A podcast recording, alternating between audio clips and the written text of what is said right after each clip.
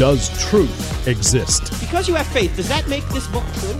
Does God exist? So when someone says there is no truth, if you apply the claim to itself, what should you say?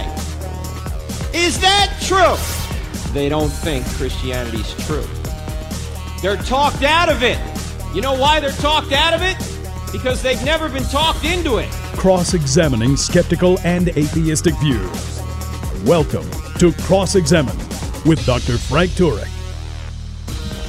Where can you go to find excellent dialogue between believers and unbelievers? There is no better place, in my view, to go than a show that originates in the UK called Unbelievable.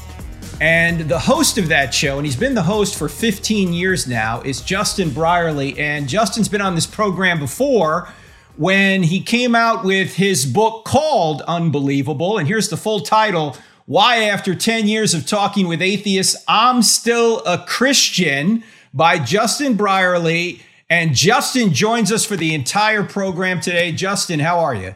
I'm really well, thank you, Frank, and thank you so much for having me back on. And it's high time I got you back on my own show as well. It's been at least a few years since you were on the show, but yeah, it's it's wonderful to join you by the the wonders of technology today. Well, Justin, the programs that you do every week, and I try and listen to as many as possible, are I think the best place to go anywhere to get real good dialogue and discussion between believers and unbelievers, even between Christians who have different viewpoints on certain issues. You even do that as well.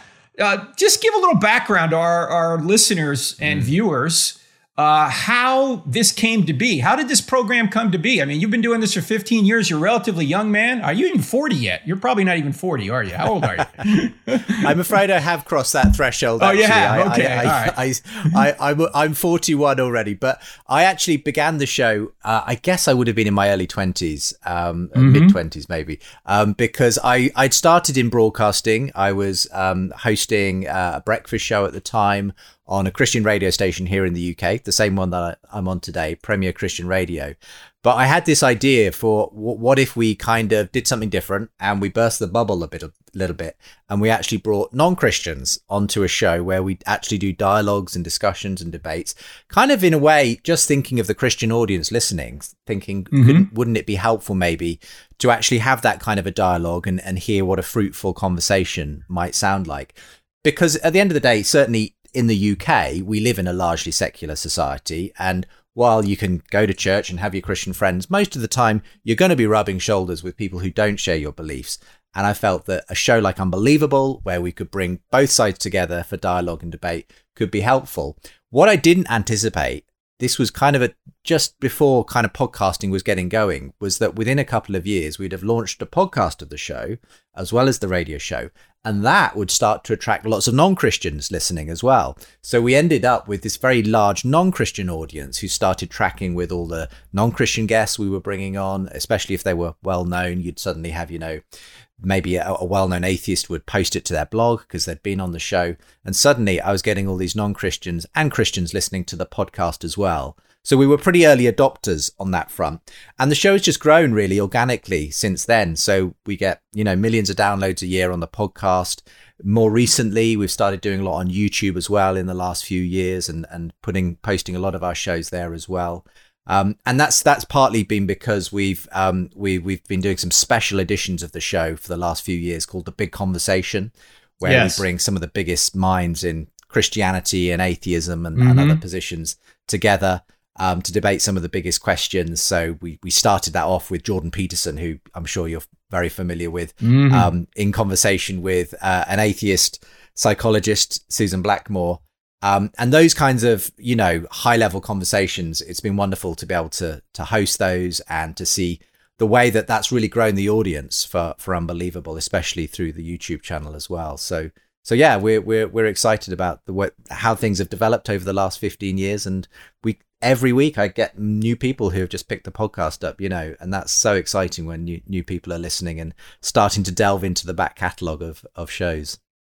So, friends, wherever you listen to podcasts, just uh, go to that that app wherever you listen to them and type in the word unbelievable with a question mark and you will find Justin Brierley show. Now Justin, you also have another podcast you do with NT Wright, which sort of sort of a Q&A podcast where you're asking the great theologian a number of questions. Tell us about that and where people can hear that.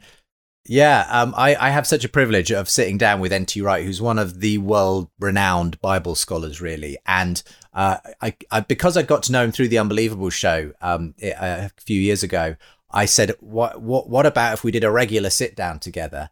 And so we take questions from listeners and I just fire them at him on every podcast and he very graciously answers and you get to know him a little bit and uh, he's just a wonderfully sort of open interesting character himself so it's called the ask nt wright anything podcast and it's basically just a nerd fest if you're a you know theology fan and you want to know kind of all of the ins and outs of you know Paul and you know the the letters he wrote. He's one of the world's leading authorities on that kind of thing. Anything yes. really about uh, uh, New Testament, early Christianity. Plus, you know, he'll share his thoughts on all kinds of, you know, cultural issues, social issues, um, you know, whatever. Um, that that people send questions in, so that's that's been a real joy to to be able to do that. And well. and sometimes even brings his guitar. and yes, and, yeah, and he'll sing a song yeah, yeah. or two for you. I know he's he's he's a big fan of you know the kind of '60s Bob Dylan stuff. Right. Um, he'll he'll pull out pull out a guitar occasionally and play a few, and he's made up some of his own. You know, he's he he did one with Francis Collins of you know uh-huh. the, the, famous geneticist, um, where they kind of did their own version of a Beatles song and that kind of thing. So he's multi-talented, very very jealous of of NT Wright. Yeah. Yeah, he he sings Bob Dylan without the irritation. right? So uh, you can you can you can check him out on the Ask NT Wright Anything podcast. yeah, he hasn't got so, the accordion to go with it though. You know, that's the then, only bit he's lacking when it comes when it comes to the Bob Dylan impression. But yeah, yeah, you you can. We usually, if he does a song, we tack it on as a kind of a bonus uh, at the end of an episode. Uh huh. Now, Justin, you've you've now been doing this for 15 years. Your book came out four years ago. And again, the book is called Unbelievable. Uh, what has changed in the past five years or four years since you wrote? I know you probably wrote, started writing it five years ago. Has anything changed in terms of your beliefs? I mean, you've you've moderated discussions and debates with Christians and atheists for 15 years now. Has anything changed in the last five years since you wrote the book? Have, have, have your beliefs changed at all? Have you been moved at all by any atheist or non Christian arguments? I mean, if anything, I'd I'd say that that that I only feel more conviction in a sense for, okay. for how intellectually robust the positions mm-hmm. are. You know, I've never what what I sketched out. You know, there's certain things I might tweak slightly and things I might adjust or update. You know, if I were writing it again now, four or five years later. But but fundamentally, you know, the the core arguments for God that I put down in that book, I, I, I just feel, you know, have stood the test of time and will continue to. Um, it, it, it's, you know, one of the things I talk about in the book is the fact that uh, human existence is very hard to explain on an atheistic worldview, but mm-hmm. it makes sense in the theistic worldview. Um, mm-hmm. So just the fact of how the universe came into being, the fact that life exists in the universe, I don't see that any of those, if you like, scientific and philosophical arguments have in any way um, been countered in the last five years. If anything, the evidence is only more in favour of those. But but those kind of evergreen issues of of why we believe what we do about the value of human life and dignity and and where does this moral realm come from? You know, again, I've I've yet to hear a satisfactory atheist understanding of of how those things could be.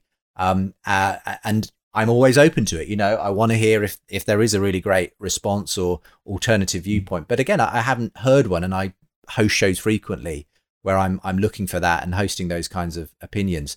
And likewise, you know, when it comes to the evidence for Christianity, which I also develop in the book, um, the evidence for the resurrection, I, I just I, I actually see, if anything, um, there's been a, a, shift in culture um, in the last few years since I wrote the book to actually people being somewhat more open. I think, interestingly, to to that kind of evidence. Because um, when I wrote the book, it was still we were still in the heyday of the new atheism in many ways but actually the right. conversation has been changing and maybe we could talk about that in the next break sure let's do that you're listening to i don't have enough faith to be an atheist with frank turek on the american family radio network my guest today is justin brierley and if you haven't heard of justin you need to you definitely have to listen to his podcast it's called unbelievable wherever you get plot podcasts Look it up, and we'll be back in two minutes. Much more with Justin Brierley. Don't go anywhere.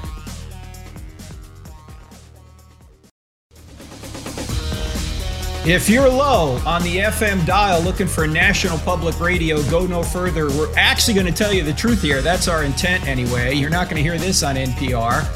Uh, you're listening to I don't, have enough, I don't Have Enough Faith to Be an Atheist with Frank Turek on the American Family Radio Network. My guest today is Justin Brierley. Justin, all the way from the UK, but the podcast is very popular as it should be here in the United States. Uh, the podcast is called Unbelievable, and what Justin does is he has dialogues with Christians, atheists, Christians, Muslims, Christians of different persuasions about very important issues of the day. So you need to look into his podcast and also check out his book called Unbelievable as well. He the the actual the full title is Why After 10 Years, now 15 years, talking with atheists, I'm still a Christian. Is that unbelievable? Justin, as we were talking before the break, you've heard some of the best arguments for atheism out there. In your view, if there is an argument or the best argument you might say for atheism, what do you think it would be? Uh, it's, that's a great question. Um, I guess it is the, the classic argument, which is the argument from evil, from suffering. You know, that's mm-hmm, the one that mm-hmm. people most often run up against. And I think in some ways it's the, the hardest to answer as, as an emotional question because yes. because that's not just an intellectual issue you're dealing with there. So so in the book, you know, I gave a chapter to that, you know, hardly enough for such a huge question, but but at least an attempt to get to grips with why people ask the question, where it's coming from, and what some of the possible answers may be. But in my my opinion, that still remains, you know, one of the the toughest questions that an atheist can ask. Now, it's not to say there aren't good answers, but it's often about the way that we answer the question that's significant because inevitably we can give a kind of philosophical abstract kind of answer to to a question. But if what the person is really dealing with is an emotional issue at the core of it then then it's more of a pastoral response that's inevitably needed for for someone who's going through that. Having said that you know there there are other toughies you know there are many questions that uh, I still you know deal with struggle with you know that are still somewhat of a mystery to me. Um, I mean, probably the one that crops up quite frequently in, in one form or another on the show uh, is to do with the hiddenness of God. Um, you know, why, mm-hmm. if there is a God, why doesn't God just reveal himself in a way that makes it obvious to, to me or to everyone?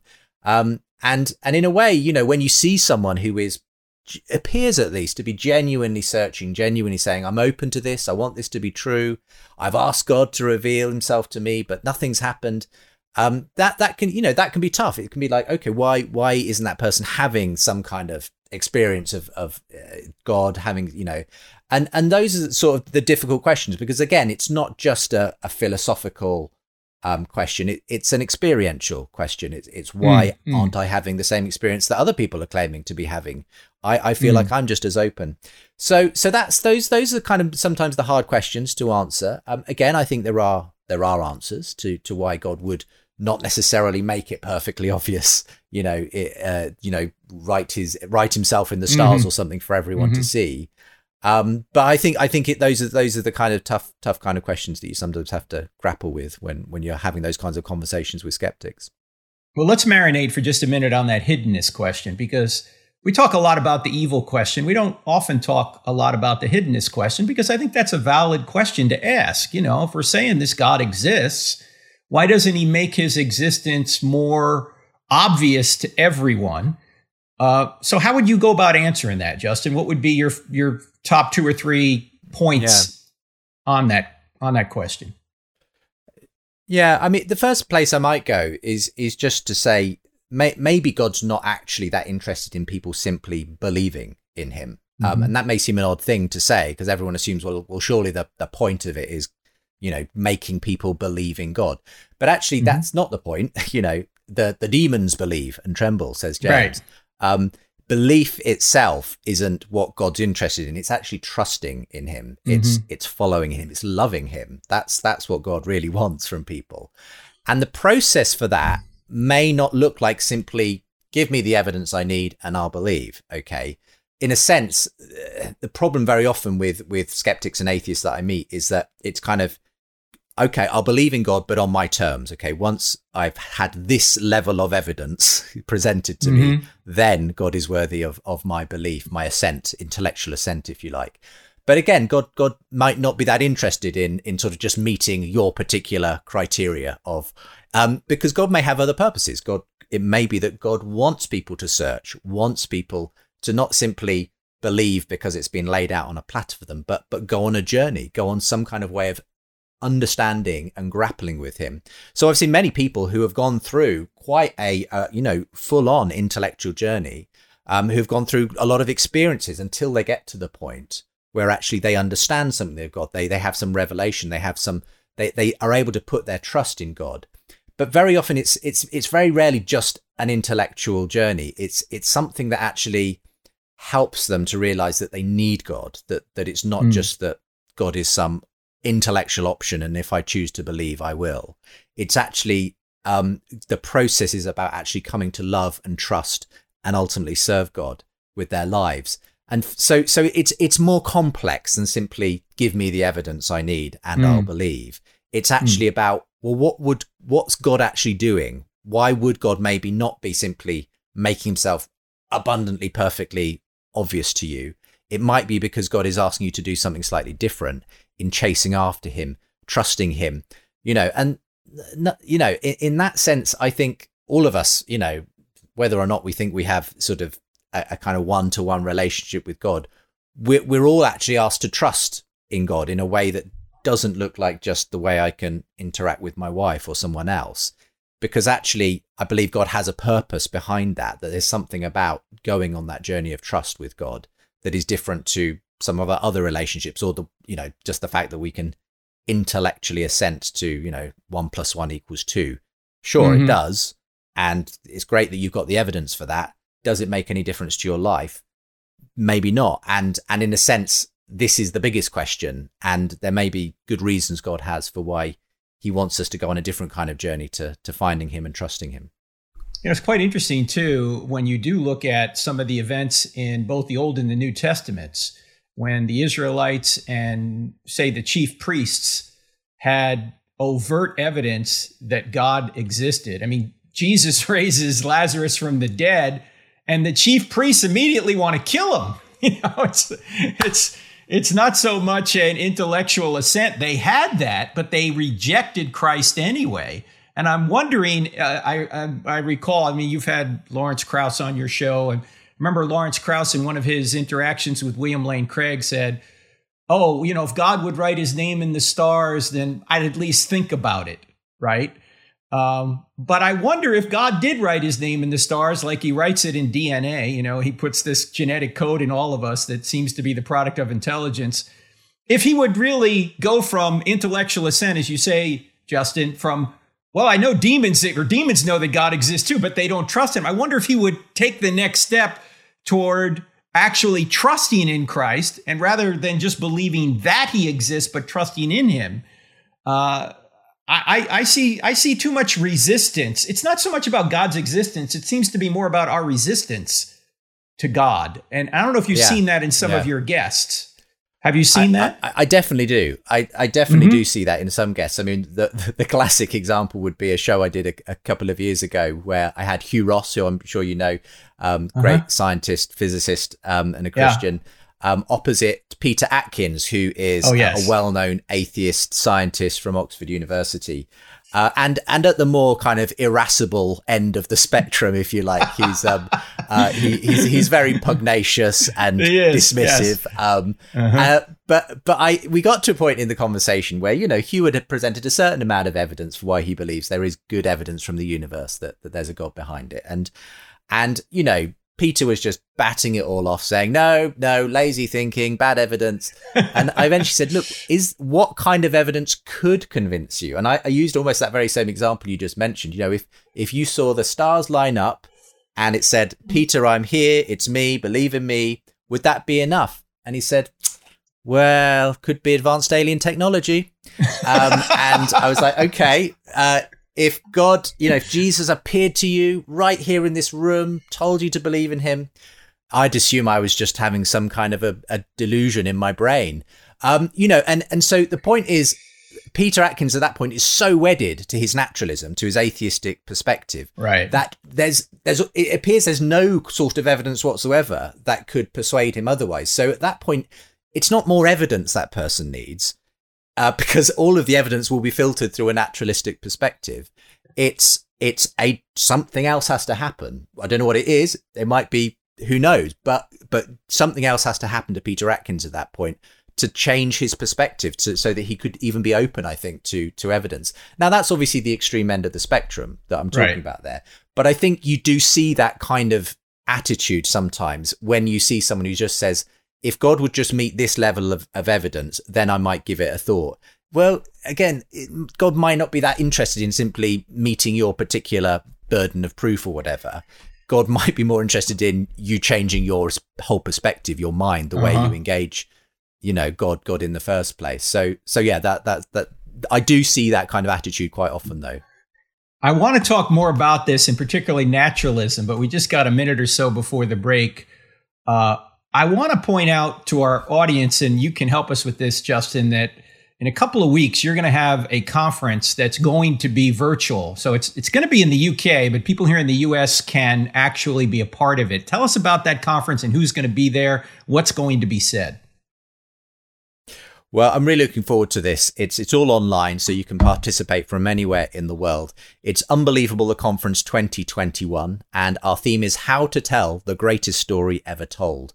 Um, we've mentioned him already in the show, but N.T. Wright is going to be one of our uh, guest speakers. He'll be talking about how we make the message relevant to today's generation, especially in this sort of post COVID world that we're now entering. He's going to be alongside another great contributor, Tom Holland. Uh, if you haven't heard of him, he's uh, a British historian, but he published the most extraordinary book recently, Dominion. Uh, and as a secular historian, he has kind of laid the case for why all of our values in Western culture really derive from the Christian Revolution. And he's gone on a really interesting journey himself from being a secular historian to really taking Christianity seriously. So he's he's going to be part of the conversation on the day. We've got Sean and Josh McDowell joining us, Claire Williams from here in the UK, who runs a wonderful youth apologetics ministry. It's going to be hosted by myself and my colleague Ruth Jackson. Uh, and you can join from anywhere in the world Saturday, the 15th of May. And the place, as I say, to register is unbelievable.live. I'm also really excited, if I can have one more moment, about a mm-hmm. curtain raiser to this whole thing, where I'm getting NT Wright to sit down with a very popular social commentator, Douglas Murray, for a live oh, yes. stream big conversation just two days ahead of that. So it's just going to be a really exciting few days. All right, we're going to tell you more about that right after the break. And we're also going to highlight the fatal flaw with naturalism and materialism. And it's one of the fatal flaws that C.S. Lewis discovered that helped bring Justin to the faith. We're, we're going to be back in just a minute. Don't go anywhere. I'm Frank Turek. Welcome back to I Don't Have Enough Faith to Be an Atheist. I'm Frank Turek. My guest today is Justin Brierley uh, of the amazing program called Unbelievable. There's also a book that goes with it called Unbelievable by Justin Brierley. Justin hails from the UK, uh, not far outside of London. And uh, we were just talking before the break about this great conference coming up on May 15th with NT Wright, with Josh and Sean McDowell, with Justin, with several other speakers that you can actually be a part of right from the comfort of your own laptop computer or desktop computer because it's all going to be aired live. Uh, it's going to be live streamed. Justin, give give us the website for that again if people want to sign up for that. How, yeah, where do they go? Yeah. It's yeah, it's unbelievable.live. And um, we've even got a kind of pay what you want option this year. So we want to make this accessible for anyone. We've got kind of like the premium ticket where you get lots of stuff bundled in. But if you just want to come uh, at whatever price suits you, uh, you can do that and uh, you can follow along. And yeah, it's wonderful to see how many people are booking in from across the US and, and all over the world actually for this year's conference. So even though we're not in person, it'll be our biggest ever conference just because of the numbers that we can now have joining us live streamed from from all over the world. So unbelievable.live is the place for that. As I mentioned just before the break, um, this we've got this kind of curtain raiser conversation between N.T. Wright and Douglas Murray. Now, I don't know if you've come across Douglas Murray before, mm-hmm. Frank, but yes, he's have, a, yeah. British journalist. Yeah, he's a British journalist mm-hmm. here in the UK. He's associate editor of The Spectator. He wrote a very influential book recently called The Madness of Crowds, which is yes. kind of critiquing identity politics and that kind of thing. And what's interesting about Douglas is I've had him on the show before and he describes himself as a Christian atheist, okay? So he's he's not a believer. He kind of lost his faith, what faith he had kind of in his late teens early 20s. Um, and he became very much sort of a friend of the new atheists, the Richard Dawkins. He, you know, went out for lunch regularly with Christopher Hitchens. Um, but it's so interesting. He's gone an int- on an interesting journey himself, which you can kind of read about as you read his articles and things, where he he sees the way that secularism isn't offering the answers uh, for this age, and the way that a kind of narrative gap has been left in the wake of you know Christianity. So where people used to understand meaning and purpose from the story that Christianity gave them in their lives and, and the way that it shaped the whole of our culture, we're now left with this kind of postmodern crisis of meaning, really, because supposedly we're all supposed to make up our own meaning and find our own identity. And, and the problem is no one knows what to do anymore. And so it'll be really interesting having this conversation with Douglas Murray and N.T. Wright, because um, I think uh, Douglas Murray is on a very interesting journey where he really wants Christianity to be true. And I think he's got some intellectual uh, objections, some some issues around the reliability of the scriptures. Uh, but he sees the force, he sees the beauty of it, um, and and I think he's part of a a growing movement actually, where the kind of the new atheist approach of religion is evil and the sooner we're shot of it, the better. That's kind of gone out of favor somewhat. Mm. I think mm. people have mm. realized mm. that simply getting rid of God does not answer the problems of society. People still need something because frankly, they just make religions out of other things like right. politics or yes. social issues. Notice that. You know, mm-hmm. we, we are naturally religious people. Mm-hmm. Uh, the question is, what religion are we following? Mm-hmm. Um, and, and in that sense, um, I, I, am fascinated to see what how this conversation will pan out and, and whether it might even impact Douglas's own journey as he as he seeks to, you know, ask himself that big question about about what it's all about. You know, the other interesting thing about Douglas, and correct me if I'm wrong, uh, Justin, I don't follow him that closely, but doesn't he self-identify as a homosexual? Does he? Yeah, yeah. So he is gay, and um, yeah. he and that's the interesting thing is is even you know as someone who is same sex attracted, he has he has kind of interestingly been on the side in, in, in a way of many Christians and conservative Christians mm. in his criticism actually of certain aspects of the LGBT movement because I think yes. even though he you know would identify as gay himself he he has a, a big concern actually over um, for instance the transgender movement and things like that where he sees uh, in a way the kind of the ideology and the uh, as almost being uh, as fundamentalist as any you know Christian would be if you like and and so he's an interesting bedfellow in that sense, if you'll forgive the pun, um, because that he's one among a number of people I think who are coming from the secular world who wouldn't claim to particularly to have any particular Christian dimension to their life, but nevertheless are are worried alongside plenty of Christians about the direction culture is going in. And I think in his case, quite interestingly open to whether Christianity might actually have answers to it as well. Um, I, I, mean, I mentioned earlier this this other um, public thinker, Tom Holland, who again has come from a sort of secular background, but in the course of just looking at history and asking, do my secular and atheist friends and humanist friends have the answers? He's decided no, they don't. All they're doing is parroting what they've been handed by their Judeo Christian past. You know, the fact we believe in the dignity of individuals, equality, human rights, none of that is a given on an atheistic framework. He's recognized that. He sees how completely that is a product of our Judeo Christian past. And so for him and, and many others, I think there's this intele- interesting intellectual journey they're going on where they're saying, you know, it's, it's no accident that we believe these things about humanity because the Christian revolution we're all children of it, whether we call ourselves Christians or not. Mm, mm. And and I think there's just a fascinating conversation to be had there of people waking up to the fact that it, you can't just dispense with Christianity. You know, no. it some you know the new atheists claimed we could, but what we've discovered is everyone just gets into a huge row because no one can agree what to do once you've got rid of God. And and I think there's an amazing opportunity here for the Christian church to step up with some answers again and show people Yes. that what what they're looking for is Jesus ultimately. Yeah, and they are they are stealing a standard from God when they say they have certain rights. Um, they they're trying to say on one hand that there is no God and we're just collections of atoms and molecules with no purpose. Yet on the other hand, they're claiming they have, say, a right to same-sex marriage, or they have a right to abortion, or they have a right to um, government health care, whatever it is, if you're going to claim you have a right, you've got to have a standard by which you can judge where that right comes from. And without God, there is no such standard. And you point that out. You point that out in your book, Unbelievable. And Justin, I want to I want to ask you a little bit about that.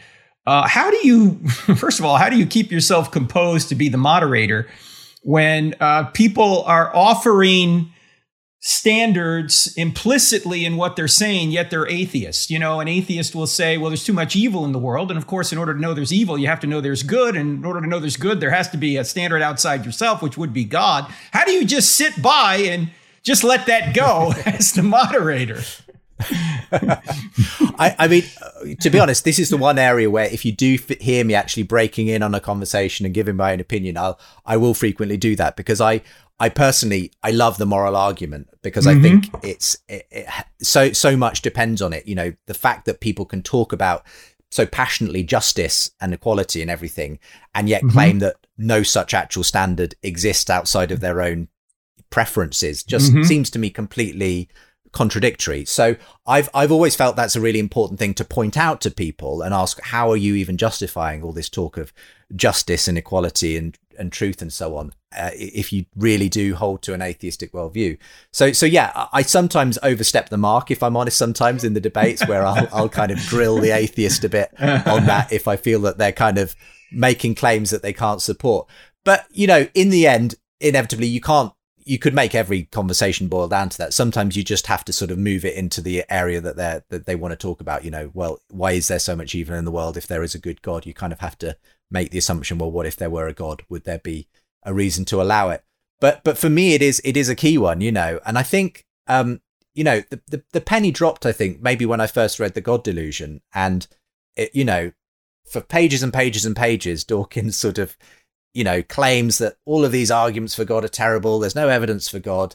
And he finishes it by this rallying call to everyone reading, let's make a fairer, just society, somewhere where we can all mm-hmm. live in peace. And, and I'm like, you can't say all that. You can't right. make all these metaphysical claims about uh-huh. how reality should be when you've just claimed that there is no ultimate metaphysical foundation to any of reality. So, so I see it all the time, and it, it is frustrating. But um, you know, you can only remind people ev- every so often about it. Um, and yeah, uh, that that's just the way it is very often in life, isn't it? Well, let me let me ask you this because in your book, Unbelievable, I'm I'm looking at here page seventy seven.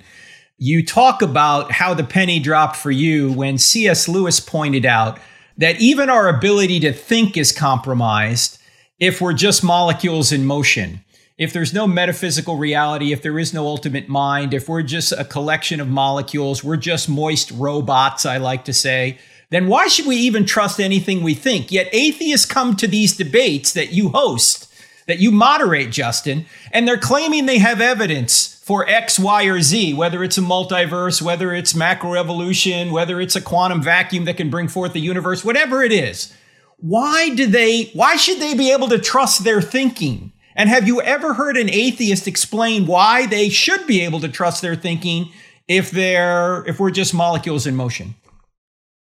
Yeah i mean it is one of the the key arguments that i think often don't get understood properly and and uh, in a sense um, because it's kind of a meta argument it's about okay you're making all these claims but can you even justify the fact that you can make claims that you mm-hmm. can do logic that you can mm-hmm. you know do right. the active reasoning and i and i think many many skeptics and atheists have just never thought about that they've never they've always just assumed they've they've made a huge assumption that well of course you know the arguments i make are valid and the thoughts i think are true um, but when you actually dig down into that, that's that's the, this is the genius of, of what Lewis did in his book Miracles, which I, I recently reread and was just stunned all over again by how relevant it was Mm-hmm. 50, 60 years after it was written to, to what's going on today again. That's right. But he simply pointed out the fact that if you believe that ultimately your mind can be boiled down to a set of physical interactions between chemicals, atoms, electrical processes, or whatever, well, there's nothing true or false about that. It's it's irrational, if you like. Um, and the point is, it gives you no grounding for believing that the thoughts you are then having are in fact reasonable, that they are true in a sense. There's something else that goes on in order to make to be able to warrant that kind of assumption about your thinking. Um, and it really can only be grounded if there is a God, if you like, who who grounds the idea of reason itself. Um, and it's gone on to be developed by others, as you'll know, like Alvin Plantinga and others who have applied it to the, the idea of evolution itself and whether you can actually trust your own brain if, if it's actually been developed for an evolutionary purpose of reproduction rather than truth seeking. It's a fascinating area. It's a big one though, and that's why I think it doesn't get get get tackled very often. We're talking to Justin Brierley. His fabulous program is called Unbelievable. You need to listen to it. You also need to, on May 15th, sign up for the Unbelievable Conference. And we have another segment with Justin in just a minute. I'm Frank Turek. Don't go anywhere. If you would like to improve your ability to not only present the truth of Christianity, but also answer questions, you need to join us for our 14th annual CIA, the Cross Examine Instructor Academy. It'll be myself, Greg Koukl, Sean McDowell, J. Warner Wallace, Alisa Childers, Richard Howe, Brett Kunkle. Who am I leaving out? N- Natasha Crain. We've got a bunch of folks who are going to help you improve your ability to present and answer questions. It's at Calvary Chapel, Chino Hills, August 12th to 14th this year. But you need to sign up soon. We only take about 60 people because not only will we present to you, you will present to us. And so we can only take a very small group of people through the Cross Examine Instructor Academy. So go to our website, crossexamine.org, click on events, you'll see it there. Uh, the Cross Examine Instructor Academy. Now, if you really want to dive into the evidence, you ought to really enroll at Southern Evangelical Seminary. That's where I went, ses.edu. Check out all their programs there. And if you also want to get something very up to date, you want to be a part of the Unbelievable Conference May 15th. It's run by my guest, Justin Brierley. The website again for that, Justin, is Unbelievable.live is where you need to go for that. unbelievable.live. NT Wright, NT Wright, Justin Brierley, Sean and Josh McDowell, uh, several others. You're going to want to be a part of that conference as well. Now, Justin, uh, you've done so many great programs over the past 15 years. It would probably be difficult to to zero in on your your top three or four favorites. But let me just ask you: if somebody wanted to really learn the differences or how a Christian and a Muslim might uh, discuss their individual faith, is there one show you'd point them to that they could, you know, from from the beginning go to? And I want to hear this show between a Muslim and a Christian. Yeah. Oh, it's, it's hard to choose between them, as you say. Yeah. But, but I mean, on Islam, one one we did actually quite recently, though it wasn't specifically with a Muslim. It was actually two Christians debating different perspectives on it. But but we did a show on do Muslims and Christians worship the same God? Good. Um, And uh, that was great. It was it, Andy Bannister has written a book by that title, and, and Andy's a wonderful apologist here in the UK. Um, and I had him in conversation with actually Archbishop Josiah Idowu from Nigeria, and they just take different positions on that question. Andy says ultimately they don't worship the same God because the conception of God in Islam is so very different. Yes. Um, Josiah says even though he takes a very, you know, he obviously is a Christian, he still believes ultimately Christians and Muslims are worshipping the same God.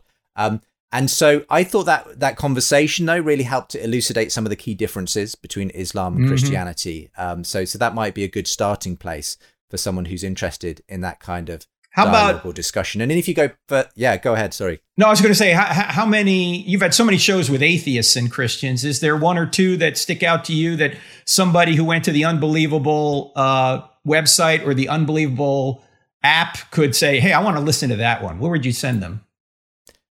Yeah, I mean, um, there's there's so many to choose from, but one one of my favorite recently on the show was the start of our latest big conversation series, um, and it it was it aired around Easter, and it's Bishop Robert Barron, who you might be familiar with. He's um, a He's Christian excellent, thinker, yes. Catholic Yeah. bishop, Mhm. yeah, out in Los Angeles. And um, I had him on with, um, well, someone that you came on my show Mhm. uh, for a few years ago, um, Alex O'Connor, who's a very well known now YouTube skeptic and atheist.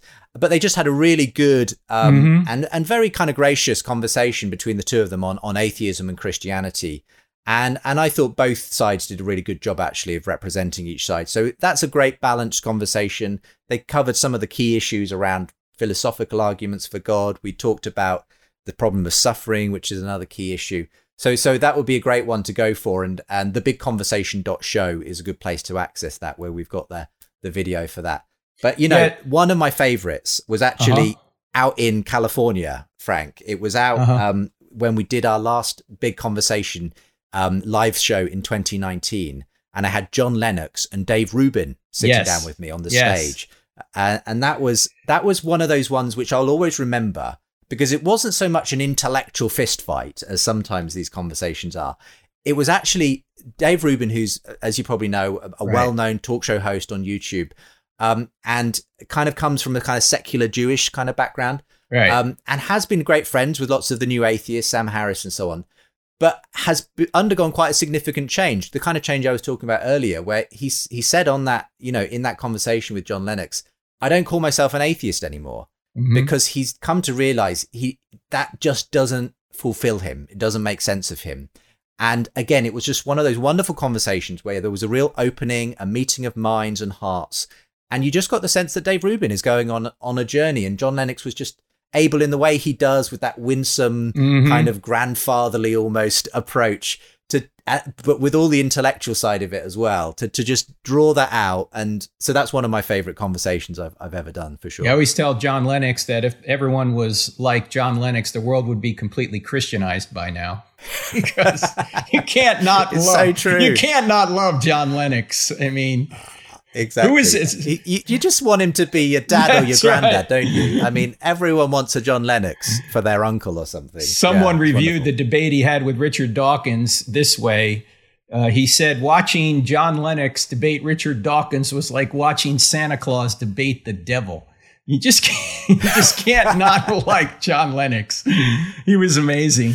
Uh, going going it. back to the, Yeah, the talk he's you really did great. have between Richard, I mean Robert Barron and uh, Alex O'Connor. I listened to that one, and that was one of the ones I was I was going. If I was Justin, I don't know how I could restrain myself by saying, Alex, you're having all these moral complaints. By what standard are you are you judging this? You know these these problems with pain and suffering and evil, uh, and uh, that was a very interesting conversation. But you show such grace and restraint. I don't know how you do it, Justin, because uh, Well, well, I guess I guess I've learned over the years to, to try and you know kind of keep myself out of the debate if I can. As I say, I don't always manage it, uh, and and and in a way, trying to let the guests that I've brought on to to do the debating.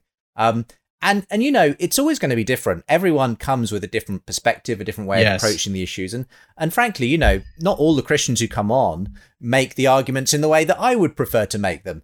But that's okay because Right. this is a very long running series. You know, we've been doing this for 15 Mhm. years and and for me it's about the long game and it's it's not about whether in one individual episode, you know, the Christian one or the atheist one. Mm-hmm. What I find is that as skeptics especially listen to the show over a course of years, they will be they will at the very least be um, subjected to the fact that Christianity has this strong intellectual tradition, and they'll hear that from a variety of different perspectives. And I think a lot of them end up being pleasantly surprised, even if they're not won over by one episode. That they they are nevertheless surprised at the, if you like, the the legs that Christianity has, and that it's not all stuff and nonsense and fairy tales as they were led to believe. And of course, they will hear, you know, cogent, robust responses as well. But my hope is that in the course of hearing that, they they will simply discover that Christianity can stand on its own two legs intellectually. Um, and and for me, that's that's kind of the long term ambition of the show is to just Mm. get people thinking, get people to take Christianity seriously again. Mm. And I mean that for both the Christians and non Christians who listen to the show. It's not it's not just about winning a specific debate. It's it's kind of the journey that some of those listeners have gone on over the course of over a decade following the show. You know. What's on the horizon for you and Unbelievable? I- Are there new uh, directions you're going in? I know you started the big conversation, which of course is a is a new direction. do you have any other thoughts or a, a, different vision for the future? What are you looking at right now, Justin? Yeah, well, obviously the world has changed hugely mm-hmm. um, in the last year, and I kind of the fact we're doing the conference all online this year is just one one way in which I think suddenly the world has opened up digitally and people have been forced to kind of go digital. Now, that's not to say we won't do in person events, of course we will, but I think from now on, we're, we're going to try and make things as global as possible in the way mm-hmm. we present things like that. Uh, equally, you know, we're all aware of the tragedy that has happened in, in RZIM and the implosion of yes. that, that, ministry effectively um, in the last year or so. And it's awakened me to the fact that um, that, that as tragic as that is, it has left a, a sad gap in the provision of apologetics um, training, you know, and resourcing to, to many Christians and churches. And and we're hoping that in some way we might be able to to help with that. Um, Unbelievable does what it does. You know, we have other shows like the NT Wright show and, and so on. But we're hoping to actually develop something a little bit more comprehensive from here in the UK um, that will help with apologetics and with training generally. That's uh, very much in the formative stages. So I've got not got a lot to tell you about that, Frank. But all I will say is that we, we want to make that a collaborative effort. We want to um, bring in the best established people who are doing apologetics and give them the platform. We want to use people who are up and coming, you know, and, and talking to different areas and to youth and to different cultures. Um, so we've got hopes that we can do something significant and and try to, you know, just do what we want we believe we're being called to do, which is to make Christ known and to show that we can use, you know, our heart, our soul, and our mind in the process of doing that. Well, you're definitely doing that. And if you're just tuning in, friends, uh, the program is called Unbelievable. It is available anywhere you can get a podcast. Uh, and Justin Brierley, my guest today, is the host of the program. He has people on the program that you might not be aware of, but are thought leaders both in the Christian world, the atheistic world, the Muslim world, uh, across the board. And uh, it's a program that goes back almost 15 years now. You, if, you, if you get their app, uh, Justin, I assume you could probably go back 10 years and listen to some of these shows, can't you? I mean, oh, yeah, many of these yeah. shows are evergreen. Yeah, absolutely. It, it, yeah, yeah. So yeah. Yeah, that's you, the that's the joy of it. I get people mm-hmm. emailing me about shows that I I did ten years ago. You know, um, right? Because essentially, you know, if you if you get subscribed on the podcast, you can go back years and years really uh, on the show via the app, uh, on the YouTube channel as well these days. Um, there there is one more project I should have told you about as well, actually, Frank, which is uh, another book which I'm working on at the moment, and um, and so I'm I'm looking forward to that hopefully being released in 2022. Um, but it's very much a, along the lines of that conversation we were talking about earlier, um, which is that you know how has the conversation moved on from the new atheism, and mm. just looking at the influence of some of these significant new intellectual thinkers and, and how the church can respond to that. Well, great. When that comes out, we're definitely going to have you back on, Justin. My guest has been Justin Brierley. Again, Unbelievable, the podcast, and also Unbelievable, the conference, May 15th. Sign up for that online and you can be a part of it. It's been great being with you. Thanks, Justin.